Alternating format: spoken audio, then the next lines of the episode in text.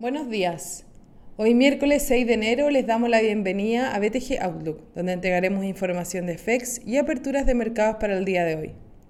El tipo de cambio abre por debajo del cierre ayer en 693 con los mercados mixtos.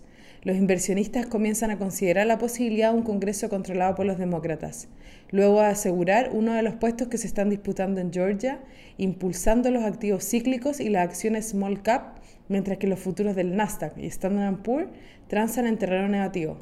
Y la tasa del Treasury a 10 años se mueve por sobre el 1% por primera vez desde marzo. Por otro lado, la OPEC más alcanzó un acuerdo el día de ayer luego que Arabia Saudita se comprometiera voluntariamente a reducir su producción en un millón de barriles diarios, mientras que se permitieron incrementos menores para Rusia y Kazajistán. El Eurostock 50 sube más 1,01% y los futuros en Estados Unidos anticipan una apertura negativa.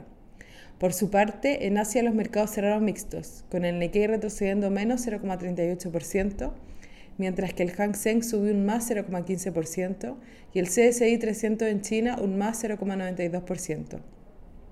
Los commodities transan positivos, con el cobre subiendo un más 1,61% y el petróleo WTI un más 0,44%. La moneda estadounidense a través del dólar index se deprecia menos 0,20%. Por su parte, la tasa del bono al tesoro de 10 años se encuentra en 1,01%, subiendo 5 puntos base con respecto al cierre de ayer.